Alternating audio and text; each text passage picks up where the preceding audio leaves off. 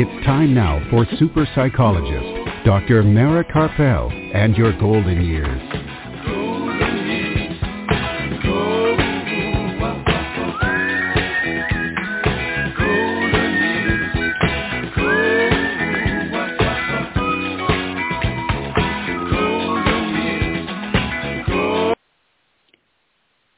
Good evening and welcome to Dr. Mara Karpel and Your Golden Years.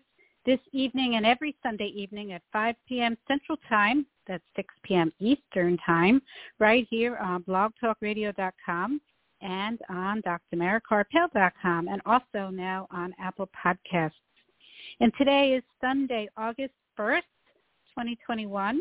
I'm psychologist Dr. Mara and we are back live in beautiful and very hot Austin, Texas, and I hope that wherever you are, that you're staying safe and you're staying cool while you enjoy this program. Art Mendoza of Accomplice Entertainment, producer of this program, is here with us as usual to make the show run smoothly, and we have another great program in store for you this evening.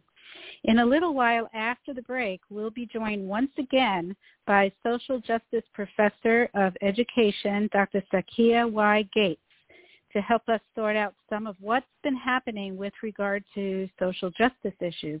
For example, there's a lot of confusing messages out there about critical race theory, and Dr. Gates will help us clear up what it is and what it isn't.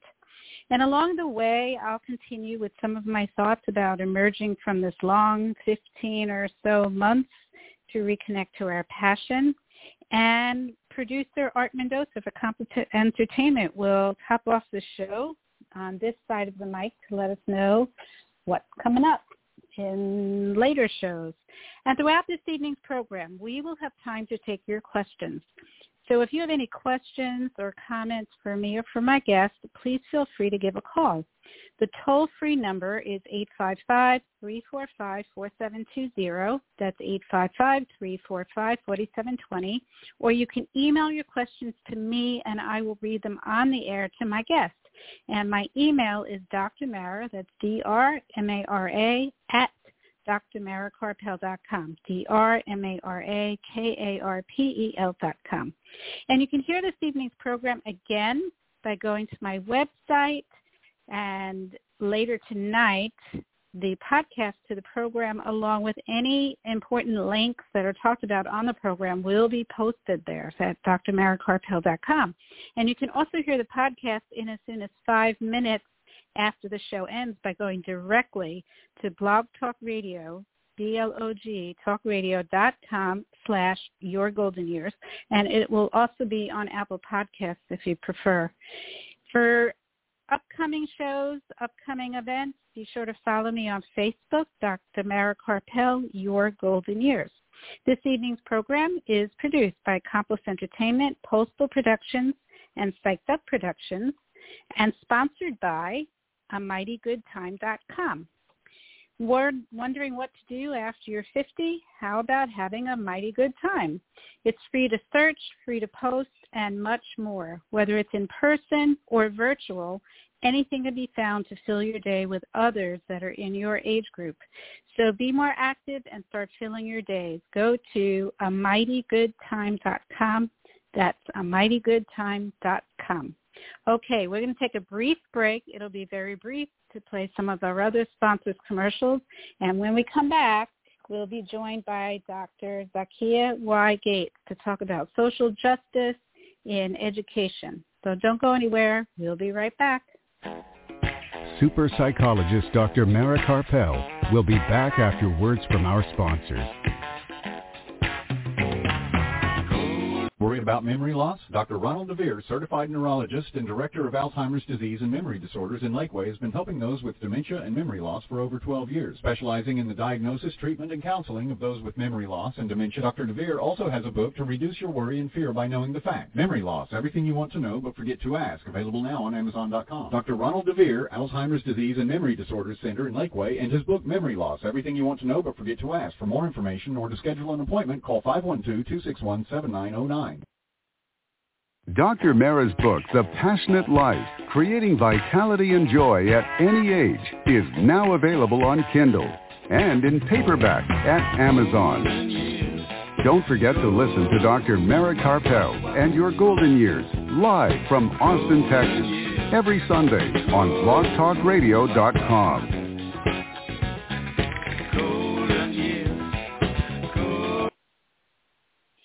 And we're back. If you're just joining us, this is Dr. Mara Karpel and your golden years right here on blogtalkradio.com and on drmarakarpel.com.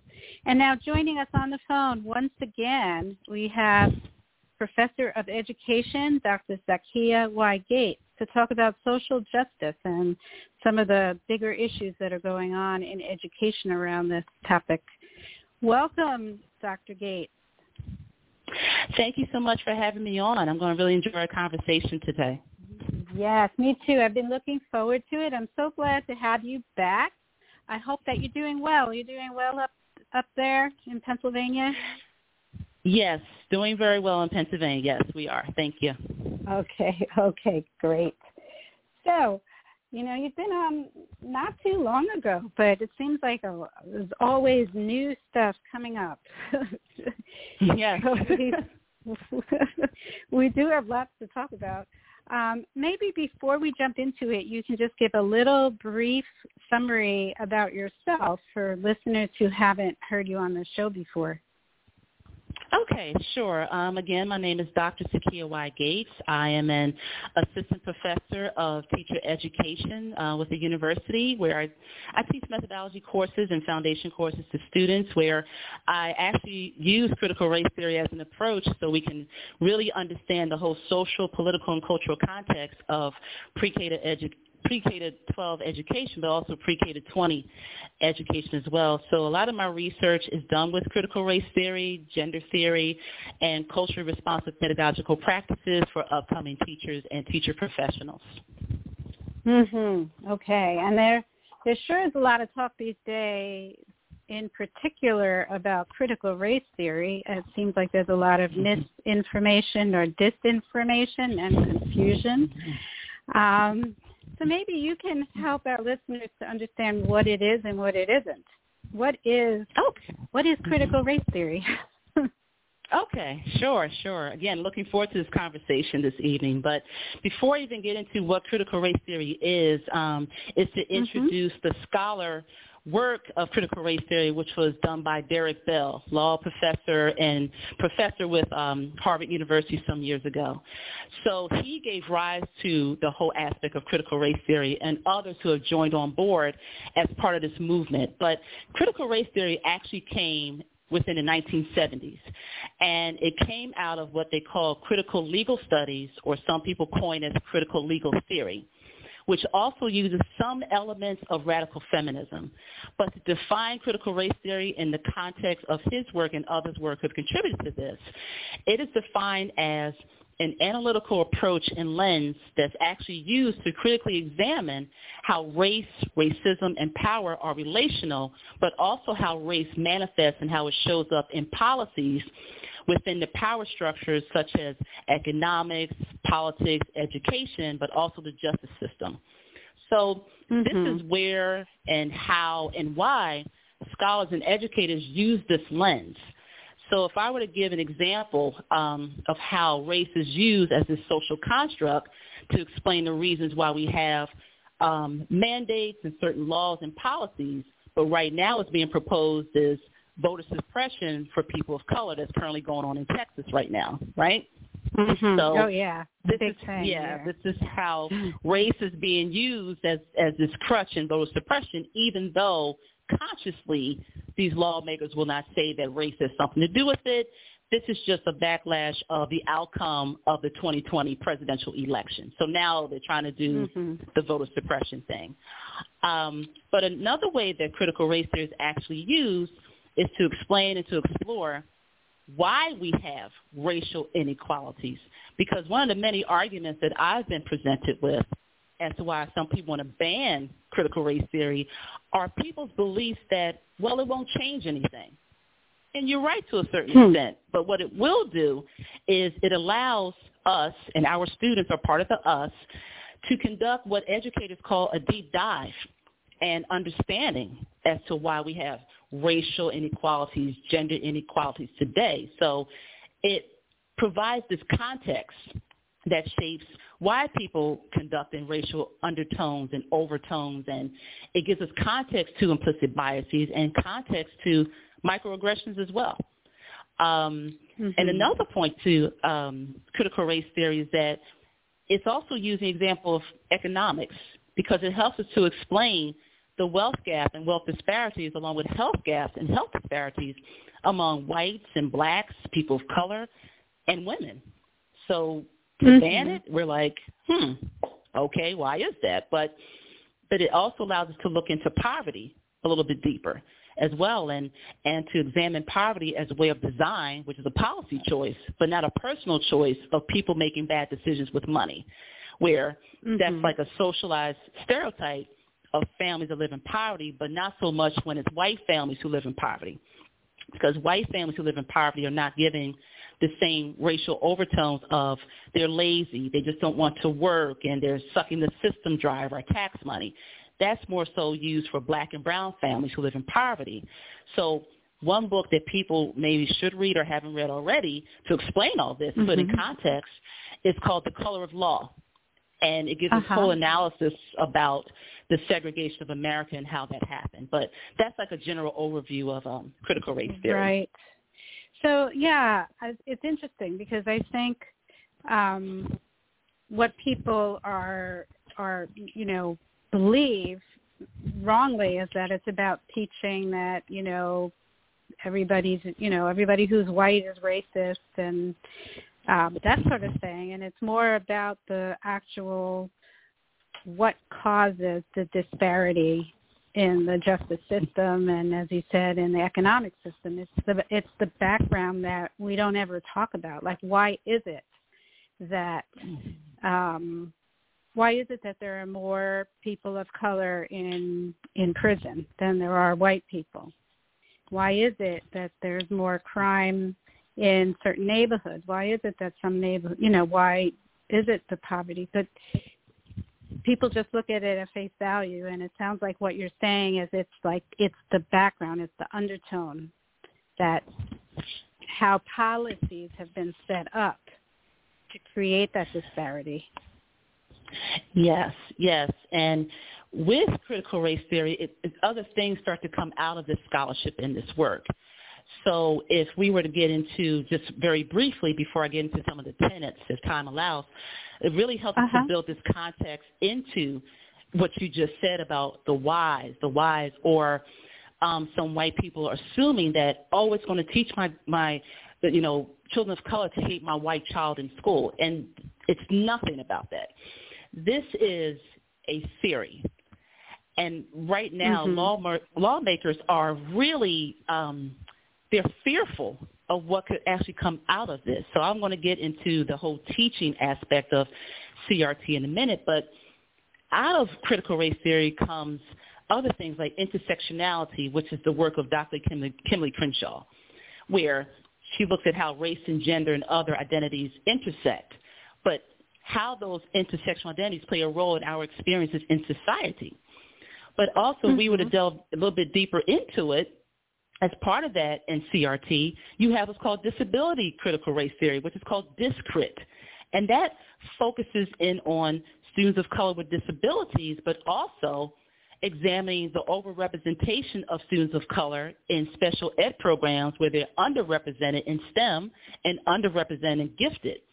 If we were to speak to what you just er- said earlier about why are there more people of color in prison, it goes to explain the whole school to prison pipeline and why mm-hmm. this actually happened. So this is what critical race theory and intersectionality combined, coupled with this, allows us to do. So speaking more to that, um, critical race theory has about, they have these tenets that come along with it. But before I even get into mm-hmm. the tenets, critical race theory is approach that cannot be taught in any school. So when I hear lawmakers saying we have to stop them from teaching it in our schools, it's never been taught.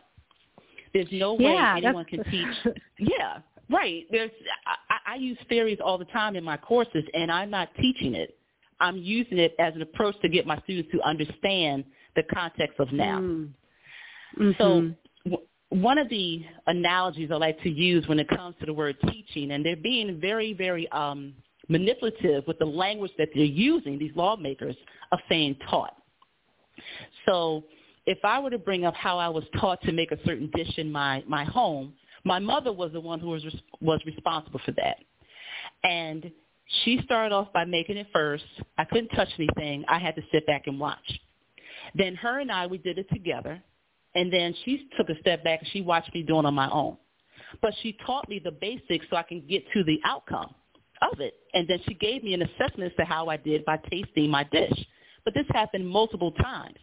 So I'm using that analogy to explain that critical race theory cannot be done that way of a I do it first, we do it together, mm-hmm. and now all of you do it on your own. There's just no way that can happen. So there are okay. no educators who are standing in front of a class and saying, here's step one, here's step two, here's step three to critical race theory, now everyone is done. It's not okay. the case. Not the case. Um, so however, is it is it even mm-hmm. discussed at all? Is it discussed at all in K through 12? It's not so much a discussion that educators facilitate. As a matter of fact, mm-hmm. it's going to be my assumption that educators are using critical race theory as an approach, but they're they're not calling it that. And I think some of them don't even know the fact that they're using it, which makes it great.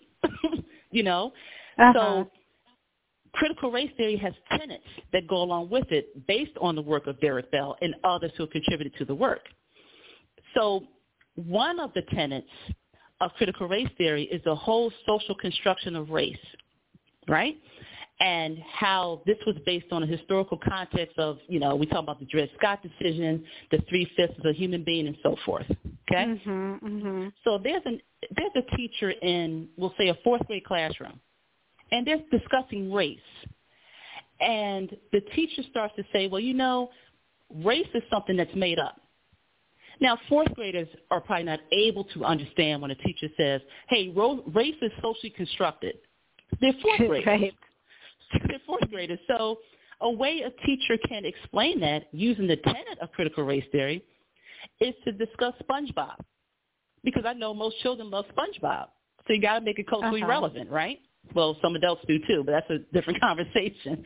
um, but but there was a, a clip of SpongeBob where he was talking to Squidward, and he was talking about how he heard about a rumor. So SpongeBob said five times, I know this guy who knows this guy, who knows this guy, who knows this guy. And he kept saying this phrase over and over and over again, which gave the outcome of this rumor. Okay? And the rumors are all false Mm. anyway.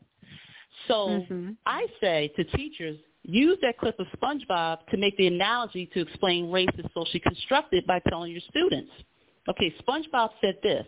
This is how you know you're white. This is how you know you're black. This is how you know you're X, Y, and Z. Because a guy told this guy who told this guy who told this guy that you were supposed to be white because of X, Y, and Z.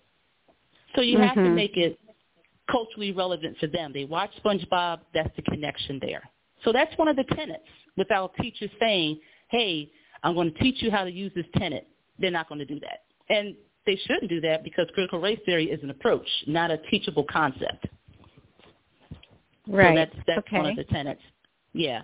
Another tenet that more educators probably do focus on is a tenet that's called storytelling and counter storytelling. Okay? And this can be used in social studies, but especially in history or literature or the language arts or English content areas, right? So one of the examples I can bring up to explain storytelling and the countermeasure to this is to bring up the historical figure of Abraham Lincoln, okay? And Mm-hmm. we're told the basics. We're only told the basics about Abraham Lincoln. So we're told he's a 16th president. Um, his face is on the $5 bill. Um, he was assassinated by John Wilkes Booth in the head in the movie theater. Um, Uh-huh. And that he signed, he signed the Emancipation Proclamation and freed all the black slaves. That's what we're given, right?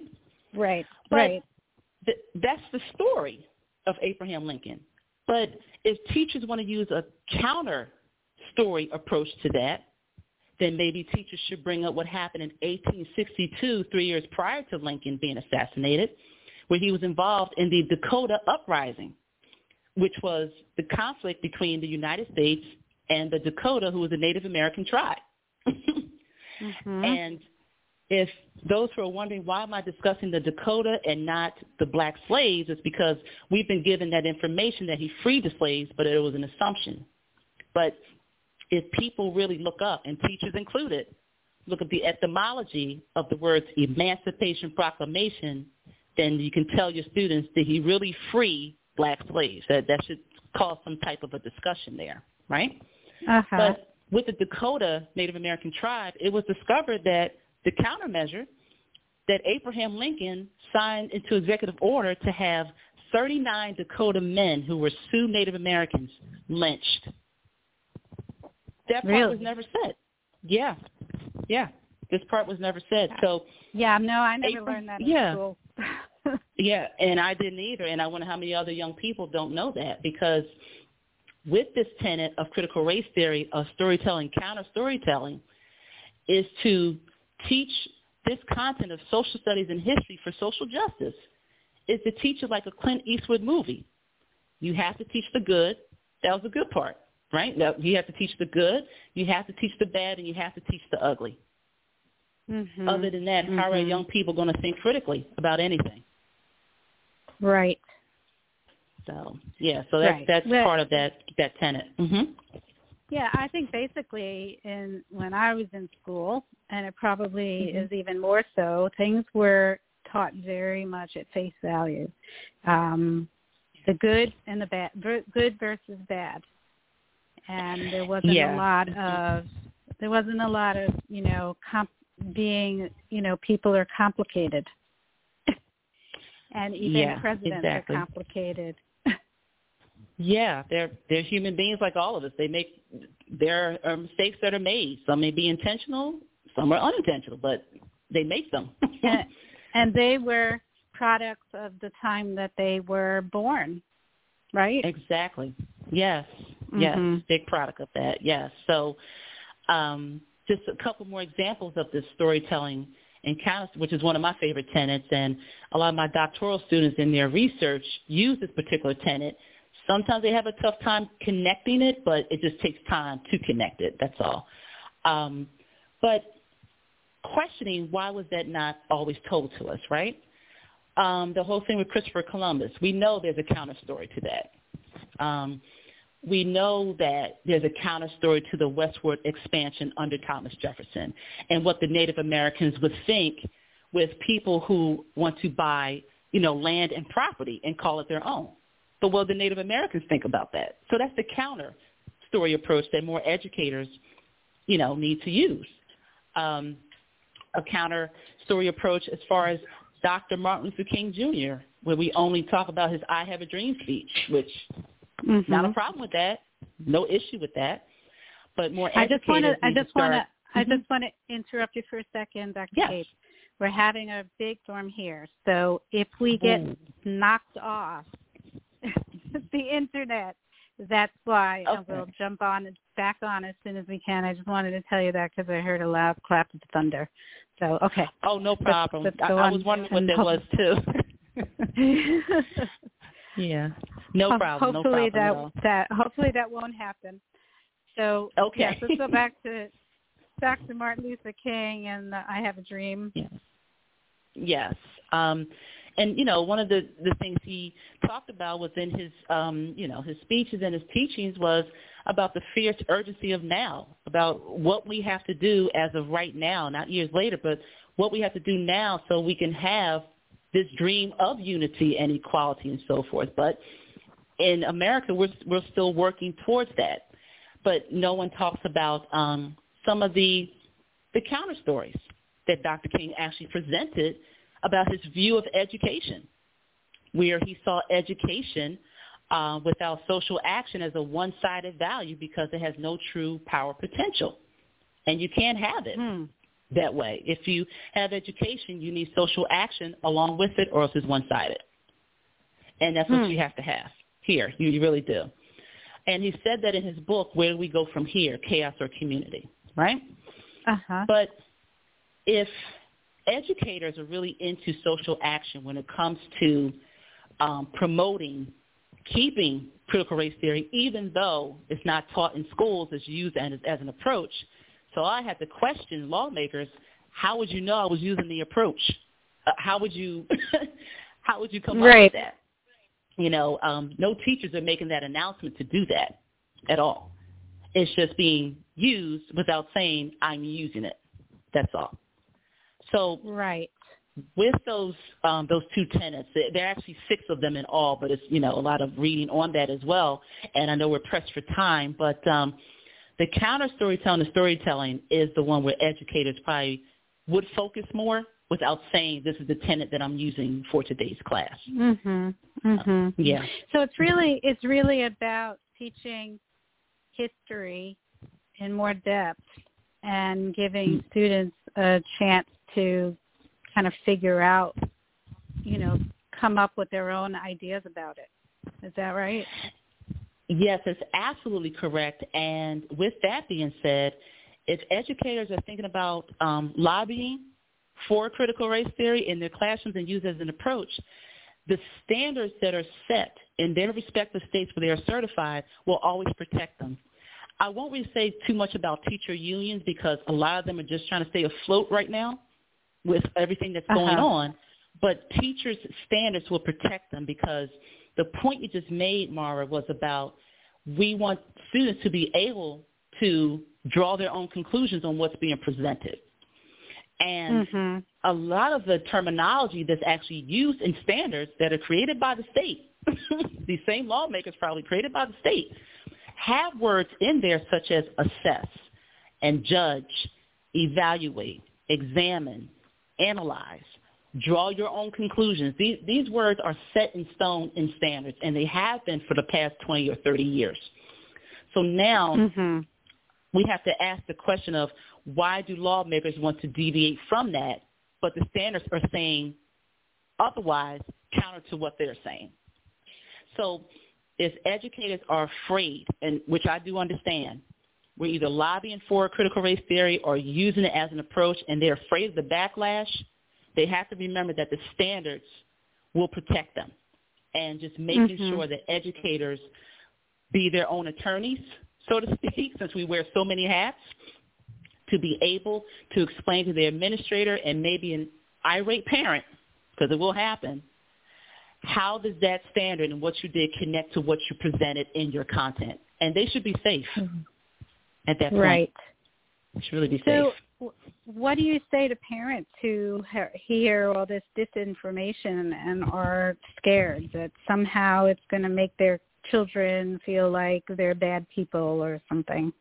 I'm not really sure what they even think, but yeah, I've, I've heard some of it already. Um, uh-huh. what, what parents could actually do is, and there was a, a recent poll out, maybe about a couple of years back, that 63% of white parents do not talk about racism with their children, which means really? just the opposite that, you know, over 30% of them actually do, but 37 is still like a small number. So I would advise more parents, white, black, other people, start having these courageous, open conversations. You have to have uncomfortable conversations with your children. If we can have mm-hmm. uncomfortable conversations about sex with our children, Right. we have to put something on top of that that's more uncomfortable than that, and that's talking about race. Because I don't know how some parents can talk about gender differences in their homes, but not talk about race differences in their homes. That can be a big mm-hmm. issue.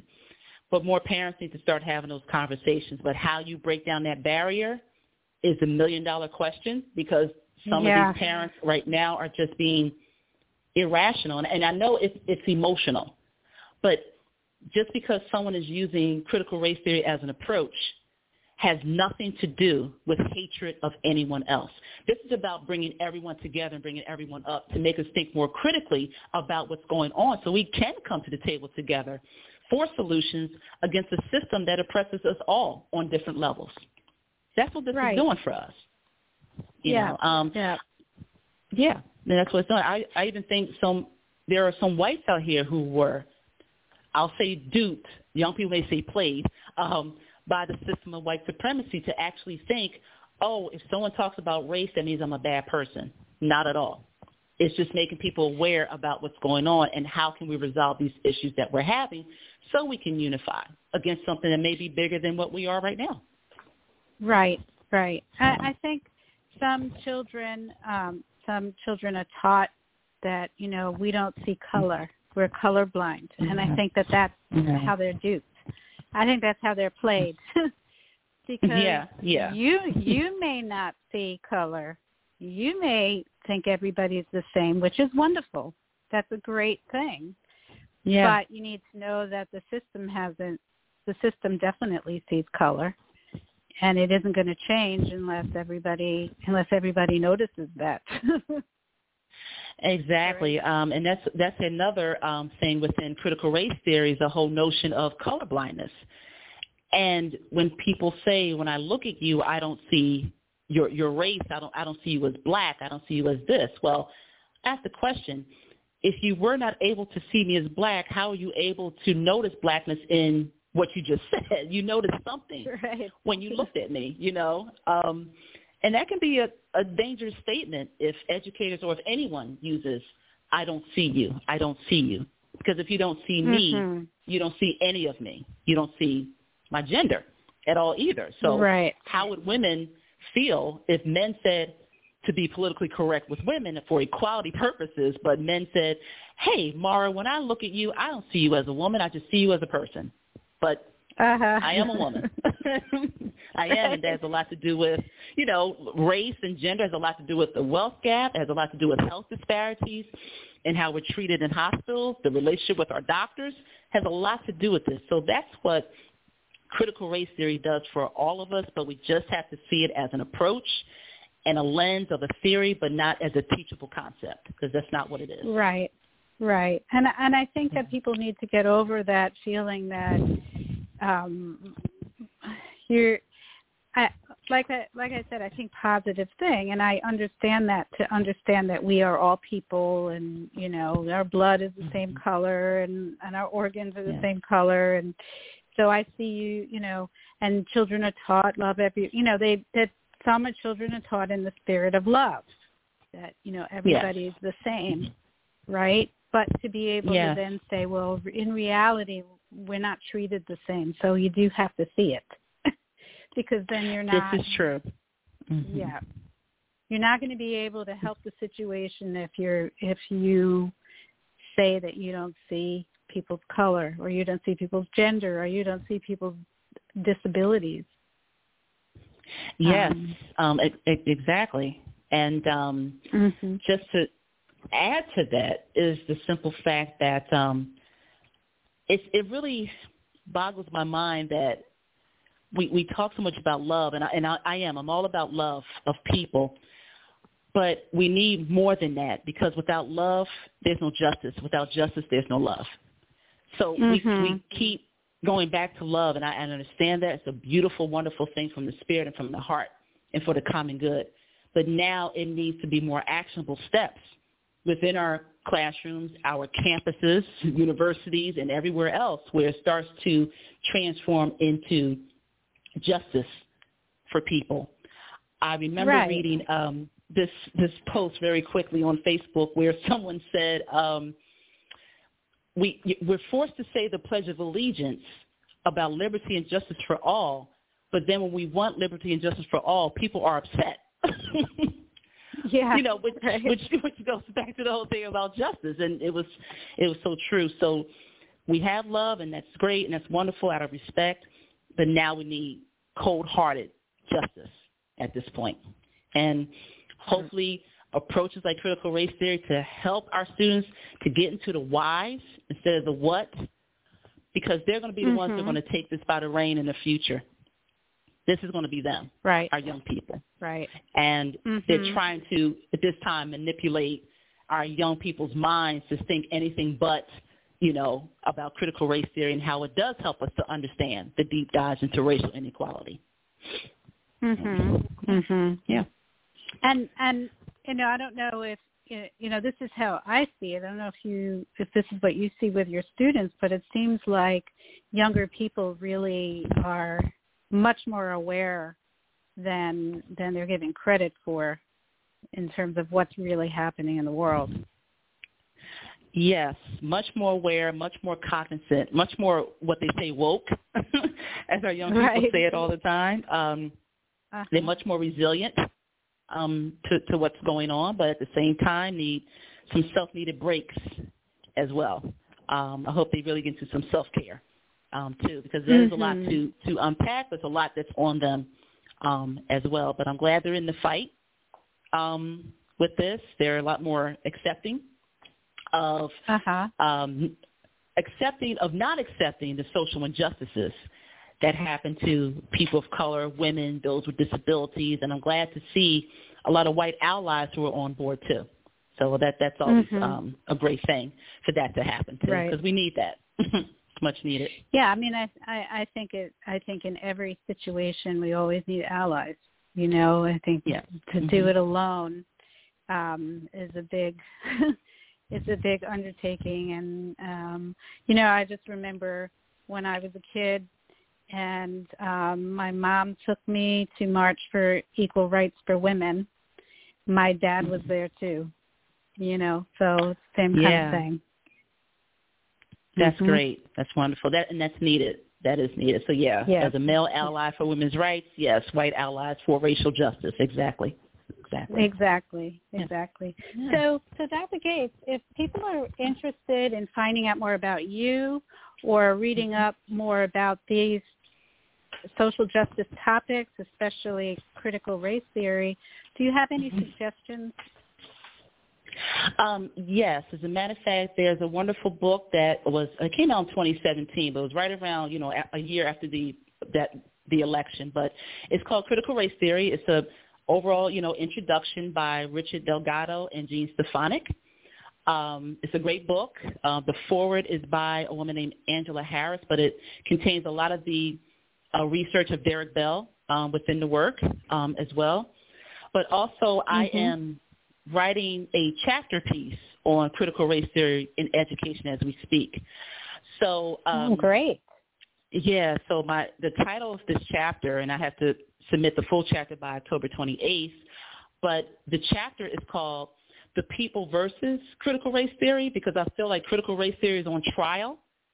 So, so I'm trying to set it up as uh-huh. like a uh-huh. law and order type of platform without using law and order per se because of copyright, um, you know, um, issues. But um, I feel like this whole concept is just on trial and yeah it's not it's it's it's it's not a person critical race theory did not commit a crime but i just feel like it's on trial and it's it seems that these lawmakers are paranoid about mm-hmm. a theory a simple simple theory and people who have a countermeasure to a theory you can just sum it up by saying well critical race theory is a theory until proven otherwise until right. lawmakers can prove otherwise, then myself and other educators and scholars, we can't stop talking about it or using it as a lens until it's been proven otherwise.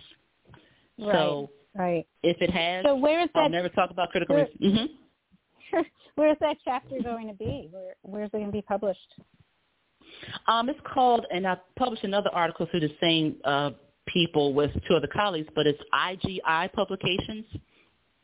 So okay. um, a lot of educators and scholars publish their work through there. So once the full chapter has been submitted to them, and I'll get feedback, of course, I had to do revisions once it's published. Um, Mara, I will send you the link so that other people um, can see it too. Definitely send it yeah, to you. Yeah, great. Yeah, thank yeah. you. I'd be really interested in reading it. Well, thank you so much for, for being on the program again and bringing some clarity to this topic that has gotten so confusing for people.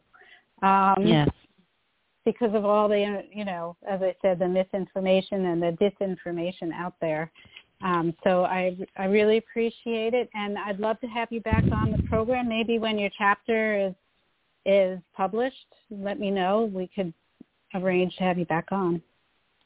Okay, definitely. Thank you so much for having me on again, and um, thank you to all your listeners and everyone be safe and God bless everyone. Thank you. Yes, thank you. Have a good evening. You too. Bye-bye. Bye-bye. Bye. All right, we're going to take a brief break. Don't go anywhere. We'll be right back. Are you or a loved one a Medicare beneficiary? Help save you and Medicare money by stopping Medicare fraud. Fraud happens when Medicare is billed for services or supplies you never receive. There are three easy things you can do to fight fraud. Review your Medicare claims for accuracy, protect your personal information, and be on the lookout for suspicious activity. For more information or to report fraud, call Medicare at 1-800-MEDICARE or your local SHIP counselor at the Area Agency on Aging at 1-800-252-9240. Please visit us on the web at www.drmarakarpel.com.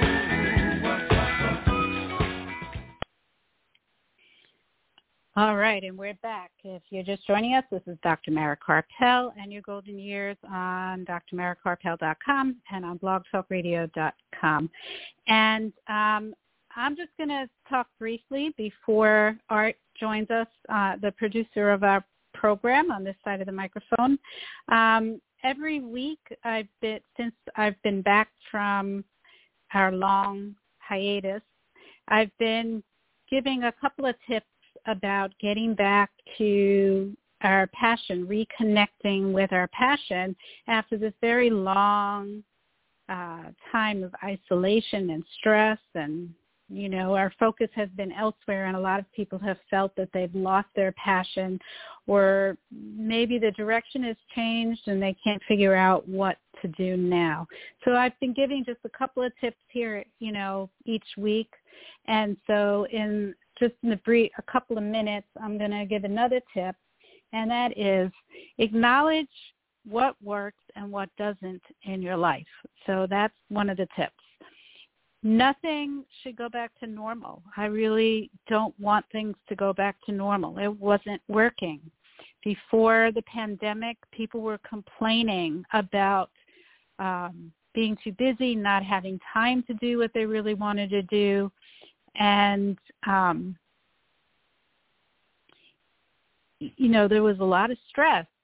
So who wants to be back in that stress, in that rat race? This is a good time to ask yourself what can you let go of, which is the question I was asking before the pandemic hit. And what were things that you were doing that no longer serves the purpose that it might have at one time? What were things that you were doing before the pandemic that now you realize don't serve a purpose anymore or never really did or you just don't want to do it anymore? It's not really it's not necessary and it doesn't it doesn't bring joy to your life or the lives of other people. Um, are you getting back to doing things because you feel like it's just it was your habit beforehand and you need to get back to the same old habit?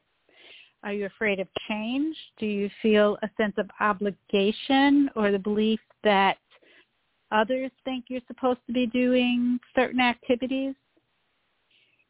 What were you doing that started out being great additions to your life, adding joy, but began to change and no longer brought joy prior to the pandemic and you just don't feel any joy in them now anymore? When we give ourselves permission to change with time, because you know, things do change and our feelings about things change and what worked before might not work anymore.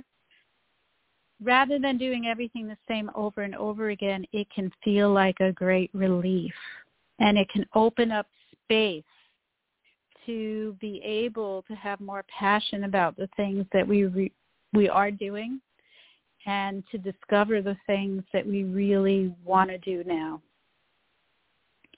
So if you've ever heard of Marie Kondo and Toho, she talked about um, cleaning your house, cleaning your mess in your house or in your closet. If it doesn't spark joy, then get rid of it. Same thing with things that you were doing that no longer serve a purpose.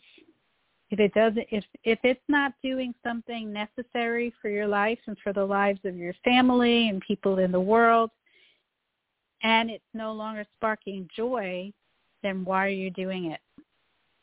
And then next time I'm going to talk about the next part, the next tip that comes from this, which is what new behaviors or habits that you discovered or you picked up during this time of isolation do you kind of like and you want to continue? So let's talk about that next time. But for now, we're going to go to uh, the producer of this program, Art Mendoza of Accomplice Entertainment, and he's going to talk about some joyful, passionate things coming up on this program. Hey, Art. I don't know. About, I don't know about joyful and passionate, but it'll definitely be well. Good. Uh, we're going to talk fast because there's a storm still coming in, and I don't want to get bumped off. The uh, the things that are going to be happening in the future are going to be some new artists that are coming on, as well as artists that we've had on before. Uh, one next week will be Errol Wander, who will be a uh, artist that will be coming on as a guest. And then on the uh, 15th of August, we have uh, Kaz Clayton, who will be also coming on. We've had her on. She's an incredible blues artist. And then uh, coming in the future, we're going to have Juan Diaz, who's the singer for The Brew from Mexico City. I'm working on a project with him, and uh, he'll share it with you when he comes on the air. And then later down, we're going to have Juan Pablo Garcia, who's a, a guitarist, a beautiful guitarist that I heard at a restaurant in uh, Port Isabel and uh, playing classical music. So that's really all that's happening right now. And let's get off the air because it's going to get pretty nasty. All right. Before you, you shut me down, let me let everybody know what's coming up next week. All right. So next Sunday, August 8th, we'll be back live from Austin, and we'll be joined right here, um, from right here in Austin by Dr. Kristin Neff, who's an associate professor in educational psychology at University of Texas, Austin, and she's co-founder of the nonprofit Center for Mindful Self-Compassion, and she's joining us to discuss her latest book, Fierce Self-Compassion, How Women Can Harness Kindness to Speak Up, Claim Their Power, and Thrive. And as you mentioned, as Art mentioned, Errol Wander, musician who played, who I know from high school. We played in the band together, but he's gone on to do much bigger things with music than me. he's going to join us to talk about how he kept up his passion in music during the pandemic. He's done some really interesting projects and we'll play some of his original music. And if you want to hear tonight's program again and read the information from the program that was given by Dr. Gates, um, go to my website and the podcast and all of that information will be posted later tonight after the thunderstorm ends, drmarakarpel.com. And you can also hear this program in five minutes right on Blog Talk Radio, B-L-O-G, talkradio.com slash Your Golden Years and on my page on Apple Podcasts. And be sure to follow me on Facebook for future events and shows. Dr. Mara Karpel, Your Golden Years. This show was the Productions and Psyched Up Productions and sponsored by amightygoodtime.com. Special thanks to my guest, Dr. Zakia Y. Gates. And of course, thank you to Art. Thank you all for listening. Have a peaceful night and inspiring week. And remember, youth has no age. Good night, everyone. Stay safe. C'est le bon roulé. That is what they. C'est le bon roulé. That is what they. C'est le bon roulé. That is what they. C'est le bon roulé.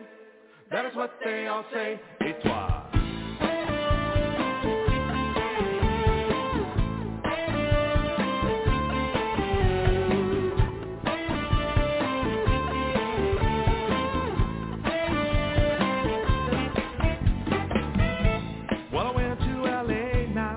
sister.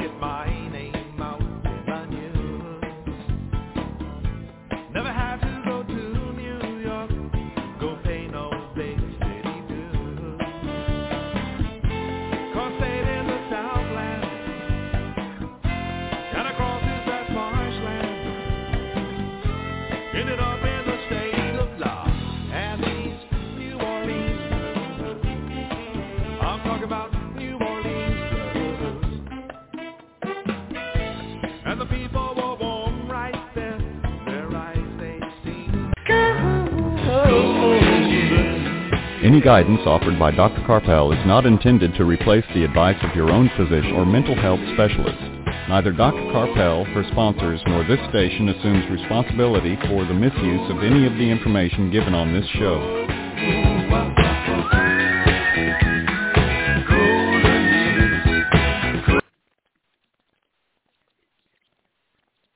With the Lucky Land Slots, you can get lucky just about anywhere. This is your captain speaking. Uh, we've got clear runway and the weather's fine, but we're just going to circle up here a while and uh, get lucky. No, no, nothing like that. It's just these cash prizes add up quick. So I suggest you sit back, keep your tray table upright, and start getting lucky.